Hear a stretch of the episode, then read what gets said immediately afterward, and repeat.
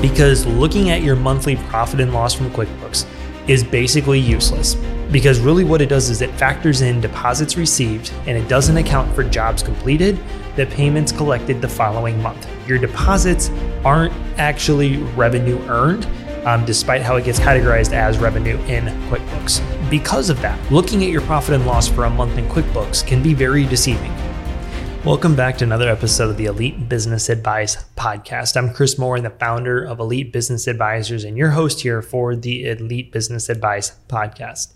Today's episode, we're going to talk about the top five KPIs or key performance indicators, if you aren't familiar with uh, the acronym, uh, that you should know for your business. There's kind of five metrics uh, that really determine how healthy and prosperous your business is. Uh, and these are, to us, the most five important ones.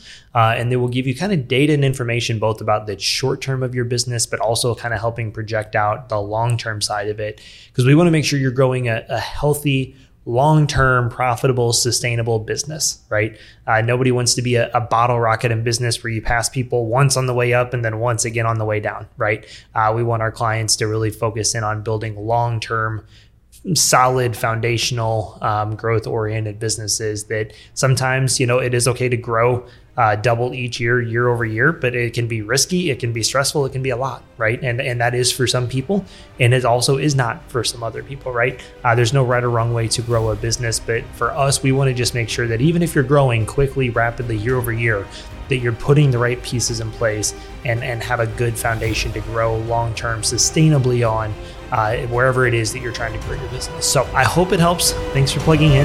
This is the Elite Business Advice Podcast. All right, so we get asked a lot about the key metrics that business owners should kind of use to analyze their business uh, because there's so many different numbers, reports, things you can look at. It's easy to get overwhelmed looking through all this stuff, right? Or you hear something a lot of different podcasts, and you're like, "Oh, is that something I should be worrying about?" Uh, and maybe it is, right? Maybe there are there are definitely probably a, a few things beyond this that would be helpful in business, um, right? But we want to try to kind of break it down and simplify it and say, no, these are the most impactful things to do in your business, right? Uh, we talked, you know, on the episode on, on the podcast before about like the one thing by Gary Keller. Like, how can we break this down into like the most important things in business, right? And so we want to kind of simplify that, not to say that you shouldn't look at anything else. You shouldn't occasionally look at some additional things. Again, I could give you a list of probably three to five more things that I would suggest. Um, but these are the five to us at least um, the five most important numbers and things you should be looking at on a, a daily week to week month to month basis for your business so number one the monthly production revenue for your business and this should be for what did you do the previous month? What are you also on track to do this month? Right? You should always be looking at that. Hey, with the work we have scheduled, with what we've already produced here this month and in the month of October as we're recording this, what are we on pace for? Where are we going to finish the month? Our goal was to do 100,000 in production. We're at we've already produced 50. Do we have another 50 on the schedule over the next couple weeks? And if if not, how do we get there? And if we do, fantastic. How do we just make sure we execute on the game plan at that point, right? So you should always be looking at your monthly production revenue. And it's again work produced in that month. And again, big projects that span over a couple months, just again, what was getting produced, what part of that project, what amount, again, we simplify that, right? 20%, 25, a third, two thirds, you know, half, whatever. Um, keep it simple, but somewhat accurate. And so the reason why we look at it like this, because looking at your monthly profit and loss from QuickBooks is basically useless. I'm just going to be honest. Because really, what it does is it factors in deposits received and it doesn't account for jobs completed, the payments collected the following month. Your deposits aren't actually revenue earned, um, despite how it gets categorized, categorized as revenue in QuickBooks.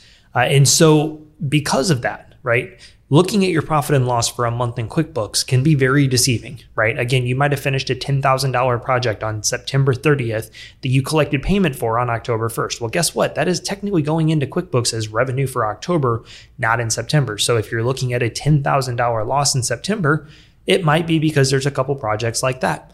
Um, Maybe, you know, another big thing is you might say, hey, we actually had a $10,000 profit in September. Well, if you took a $20,000 deposit check for a huge project coming up, that's going to skew the numbers too, right? Like looking at the profit and loss I don't typically look at it any like on a any more of a micro basis except for quarterly and then definitely annually once we get 3 to 4 months into the year right then you can start kind of looking at numbers then a lot of times whatever deposits you've collected kind of balance out the receivables you may have outstanding. I always look at those two numbers when I analyze the profit and loss. But just looking at how did we do in the month of September? How profitable were we? Really doesn't give you a good, accurate depiction of your business, right? Looking at uh, some of these other things we're going to go through here in just a second will be helpful. So, number two, your monthly profitability. Again, as I just talked about, not in QuickBooks, but in going through and putting some numbers together. How much money did, how much work did we produce this month, right? Again, in this calendar month, how much work got actually produced? Because again, money is made when work is produced in the painting industry, not when money hits your bank account um, as a deposit. So how much work was produced and kind of subtracting out labor, subtracting out materials, you know, subs cost if if you have subcontractors, equipment rental, anything tied to that job as a cost of goods sold. What was the gross profit of our jobs, right? You do want to know what is our profit margin for the month? The, the painting industry as a whole, we typically target 45% or higher. Um, you know, we, we have a lot of our clients shoot for 50%, but 45% is kind of what a lot of people build their business model off of in the painting industry gross profit after labor, material, everything I just mentioned. Uh, but then from there, how do we translate that out into the net profit of the business for that month, right? So we factor in what was your overhead? What was every dollar and penny spent in the business? On insurance, gas, meals, um, office rent, suppl- like you know repairs, anything spent that month that is not labor materials or anything I just mentioned above. Um, what was every penny spent in the business that month on those things, right? And then we factor in you know any overhead salaries right? If you have an admin person if you have a um, you know estimator production manager anybody on kind of like a salaried overhead position we factor that into it. And then we also factor in how much money did you take out of the company right? Your distributions you know your salary if you're an s corporation uh, you know how much money are we putting aside for tax savings right? That should kind of get factored in there. And we want to see at the end of the month how much money did the company make right? That is a much more depiction, uh, an accurate depiction, I should say, of how profitable your business is than just looking at your QuickBooks profit and loss, right? Um, and and really, what I say is, when you break it down, you look at this right after every every all your overhead salaries, what you took out of the company, and again, I do factor in the tax savings. You know, if you put the five to ten percent aside for taxes that we talk about, um, if you put that aside, I mean, technically, that is kind of an expense of the company because you're putting that aside for taxes, right? And so I do want to factor that into it because you should still be profitable after all of those things. Uh, and if you're not, or if you don't like the number or you need to increase it, there's really three things you can do to change that number. Number one, you can increase your production capacity to where you can produce more work during the month. Yes, this will also increase some of your variable costs with labor and stuff too, right? So it's not a direct correlation.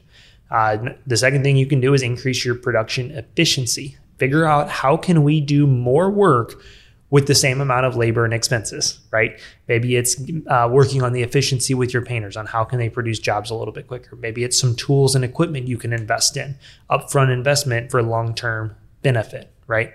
Um, or the third one, and this is the one I don't like unless it's really unnecessary, is cutting costs. Um, and, and maybe that means your salary or your distributions. I definitely don't like that one. Um, but maybe, yeah, definitely we need to tidy up some expenses for sure, right? I think you should always review that every three to six months and just say, hey, what are some things that maybe are just kind of really not necessary? We have a subscription we bought and we're not really using it, right? Um, so I think that's kind of some ways you should go through. So you should know how much money did the company make this month after everything is said and done. The third number you should know is what's your closing rate? How what is the ratio of estimates you're doing to estimates you're winning? And I'm going to break down kind of how we analyze this with people, but you should have a good pulse on that at all times. With the closing rate, kind of like I just mentioned with the profit and loss, typically quarterly is the shortest time frame I like to analyze this with. Um, so for all our all of our clients, we have our, our planning sheet we look at throughout the year that tracks a lot of our a lot of our numbers, right? Monthly production, monthly sales, um, estimates completed, jobs sold. I'll get into that here on the next point and, and we have the quarter, quarterly closing rates. So we have the annual one, and then we look at it on a quarterly basis. The reason why is kind of same thing we just mentioned with the the um, deposits and, and production and, and, collections with profitability and revenue. You're going to do an estimate on September 30th, that is not going to close and they're not going to book with you until say October 5th, right? And so that's going to go down as an estimate done in the month of September, but it's a job sold in the month of October, right? There's going to be a lag there with that. Um, it's impossible. It's very hard to track it otherwise. If somebody has a great system for that, please let us know. Um, but it makes it very hard to kind of track. Okay, you know, this estimate was done in September and it was closed in October, but we're going to just close count it as a job closed in September. Like it gets really confusing, right? So there's always going to be a lag. So if you're looking at your closing rate month to month, it may not be super accurate because you might do 20 estimates in the month of August. And a lot of them don't make that decision until September, right? So your closing rate looks awful in August, but it looks great in September. Maybe you're even at a spot. I've seen this before with some of our clients where say you do 20 estimates in the month of August and uh, you know you close a few of them, but then you close like eight or 10 more in September. Uh, and maybe in September you sell a decent amount on the spot, you might actually have more jobs sold in the month of September than estimates you actually did. Um, for larger companies, this doesn't typically happen, but for smaller companies, maybe only doing seven to 10 to 15 estimates a month to hit your goals, that might actually be a reality. We've seen it happen time and time again. So if you're looking at it just on a month to month basis, you look at August and you're like, man, we only closed, say, 20% of our estimates. But then you look at September and you're like, we closed 120% of our estimates. Like it doesn't really make sense, right? So we want to kind of average it out in a short term basis. Um, if you make a change with something, with your estimate process, with your pricing, with anything, we always recommend like log the date of that when you made those changes and then track the following 90 days of new estimates completed um, to kind of determine the effect that that has on your closing rate overall. Um, you know, we kind of look at a couple general rules of thumb. If you're closing at 80% or more, typically your pricing is way too cheap. Um, it, at that point, people are buying because your pricing is good. Maybe you're giving them a great value, a great experience, but your price is so good that people are like, this is a no brainer. We're getting a great product and a great person and a great company for a great price. Like, it's a no brainer, right? Uh, so if you're 80% or more, typically you're too cheap. Um, if you're less than I say 40%, um, you're just not being efficient with the leads that you're getting. Now, I do think it's important to look at this closing rate a little bit more micro. Um, you should be looking at the the overall one, right, the quarterly one, but you also want to look at it by marketing source, right? Um, how what is the closing rate we have on um, leads we get from Facebook, from Google, from our local Sherwin Williams store, from networking, from repeat business, from referrals, right? All the different categories that you do. And really what we look at is, you know, if you're closing, uh, say, a third of your jobs from Facebook, Sherwin Williams, Google, I feel like that's kind of a little bit more typical, right? Um, yeah, again, we would love to see that still at 40 to 50%. But if it's a little bit less than those numbers, that's okay, right? Because then you're typically closing your organic ones, your referrals, repeat business, network, BNI, those things at probably 70 to 80%. So it's going to average out to be about 50. So you might look at your closing rate, it's 50 fantastic. That doesn't mean you're going to close 50% of the leads you get from Facebook or 50% of the referral repeat business you get. It's going to kind of fluctuate based on those metrics, right? So just keep that in mind again that we want the overall average to be between 40 60 65% uh, typically no more than 70 unless you're just really good at sales constantly booking up um, and in a good spot the fourth kpi that you should look at after closing rate is how much work are we selling each month, dollar value wise. Um, again, we should kind of break this down into uh, you know, kind of say some subcategories, right? As I said, that list of a few other things. You know, how many estimates did we actually complete in the month, and how many jobs did we actually sell? Just to make sure if you hit your sales goal, it wasn't because you sold one monster project, right? Um, but really, truly, we want to make sure that you're selling enough work in this month to produce in the next month at the minimum lowest cycle ideally would love for your sales this month to be scheduled for say December or January, right? As we're here in October. But at minimum, we want to make sure we're hitting our sales goal this month so we have enough work to produce next month, right? Again, it never works perfectly like that. You may sell a job now for December, but just as kind of a blanket spot, we want to make sure your sales, the dollar value of your sales is, is staying ahead of what your production goals are for the upcoming months. The last KPI this is a big one for us. This is a, a question we ask all of our clients every every month, every two weeks when we meet with them. Is how far out are you guys booked right now? Right, because that also kind of directs our, our our coaching conversation with them based on what's most important right now. But how far out are you scheduling work? I think this is a probably you know, you listening to this, you may say, yeah, Chris, I know we need to track our sales, we need to track our revenue, we need to track all these things. But this hopefully is probably one that's a little bit more uncommon, but to me, it's one of the biggest ones out there um, because this tells us where are we at in the business and how far out are we really scheduling work. If we're scheduling out two weeks, we need to really make a marketing push. We really need to make a sales push. We need to invest in some marketing. We need to do something, right? If we're booking out six to eight to 10 to 12 to 16 weeks, then marketing and estimating and sales isn't as big of an issue as maybe the finances, as recruiting, as expanding our capacity, as increasing efficiency, right? It, it really will determine what you need to work on in your business. And then also, obviously, looking ahead into the slower season.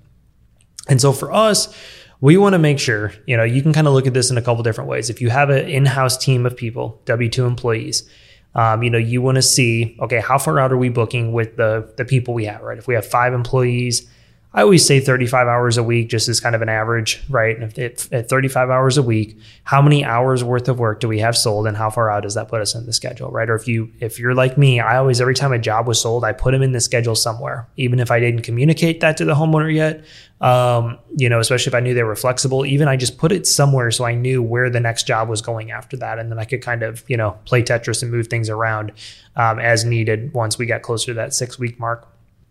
But I would always see, you know, you should have a know in your schedule, either hours booked out or on the actual physical schedule, how far out you guys are. This is why I like estimating based on the hourly method because I think it sets this part of your business up well um, for success, right? If you know, hey, we estimated 100 hours for this project, you know that that you know with two painters, they should knock that out in about a week to maybe an extra day or two, right? So you can kind of schedule it appropriately. Um, you can see that when you book that, when you break that down, right? So you should always know how far out you're booking. If you have an in-house team, makes it super easy, especially if you estimate based on how many hours projects are going to take. If you have subcontractors, this gets to be a little bit harder. What we are finding with a lot of clients that are, you know, 100% sub-based is you should have a, a weekly benchmark of this is how much work we need to produce. And I think it's a great idea to always make sure you have three to four w- weeks worth of work at that amount. And that amount should be, you know, a good profit for you for the month, right? Um, kind of working the numbers backwards uh, to make sure that you're hitting that. And then if you're constantly at that point and you have, you know, obviously a deadline that needs hit by somebody and you have a sub crew that can knock it out, then do it, right? I'm not talking about somebody that, hey, we need this done in two weeks. But outside of that, um, once you're past that four week mark, uh, six weeks is ideal security, but it seems like with the sub model, four weeks is kind of the, the mark here. Once you're at that four week mark consistently, you've got fresh leads coming in, estimates being done, pending estimates in the pipeline, then you can kind of start to balloon up that production. The biggest issue we see with a lot of people that run the sub model is it's a roller coaster, right? They produce a ton of work over a week or two, and then they don't have anything for a couple weeks, right? So I like the consistency, um, you know. And if you ever drop lower than four weeks, then you revert back to that minimum weekly mark. Um, you know, we have a client right now in Florida that we kind of had said, okay, the goal is you need to hit consistent ten thousand dollar weeks, and then once you get those four weeks booked up, uh, you know, on the schedule, then we can start having that conversation of, okay, hey, next week we're going to actually do fifteen thousand dollars, right? That's when uh, the fun starts. That's when the extra money starts rolling in, right? We have their their business model set up on the ten thousand dollars a week to be profitable, and then when you start doing the extra work, that's when you start really getting ahead and stacking up chips, right? Uh, there's a blackjack analogy, but I'm not going to go into that because um, that would take me way too long. And if you're not a gambler, it's not relevant. So, anyways, that's when the fun starts to happen, right? But we need to have those minimum goals. So, if you run the sub model, you need to know what that number is, and then you kind of identify it based on that um, a little bit more so on how far out you're booking, right? Because again, if you're two weeks at that mark, it's a much different story than if you're four weeks with more stuff coming in and you can start kind of ballooning up that production in the meantime. And again, if it ever dwindles down, revert back to that minimum number unless things have changed in your business personally. So, um, the goal of having these five KPIs is to have a scoreboard or a place to look at this data on a on a you know again frequent basis right some of these things you want to look at daily some of these things you want to look at weekly some of these things maybe monthly obviously you know the, the monthly cash flow uh, the monthly production again you should always be looking at what are we on pace to do this month right so that should be a daily thing you look at or every other day but you want to figure out how to have this in front of you, whether it's something built into your, your estimating platform, your CRM, whether it's something that you build in Google Sheets. There should be a place that you can go and look at this data. Um, and again, if you have questions on any of that, reach out to us, let us know. I'm happy to set up a call um, with myself or one of the members of our amazing team uh, to kind of walk you through and help you with that. So I hope it was helpful. Uh, I hope you have an amazing rest of the day, and I look forward uh, to what we have to share next week on our episode. Have a good day. Thanks so much for tuning in today. If you have questions from today's episode or would like more information on how we help our clients, visit us online at www.elitebusinessadvising.com to schedule a free business analysis meeting. If you're a painting contractor, be sure and check out our Elite Business Academy on there too. We have a systematized program designed to help you treat your business like a business. Also, don't forget to subscribe to our podcast so you automatically get the newest episode every Tuesday morning. And lastly, my ask of you is if you found that our podcast to be beneficial, we'd love to hear from you by giving us a rating and a review on whatever platform you're listening on. This will organically help us reach other business owners all over North America to help them in their business.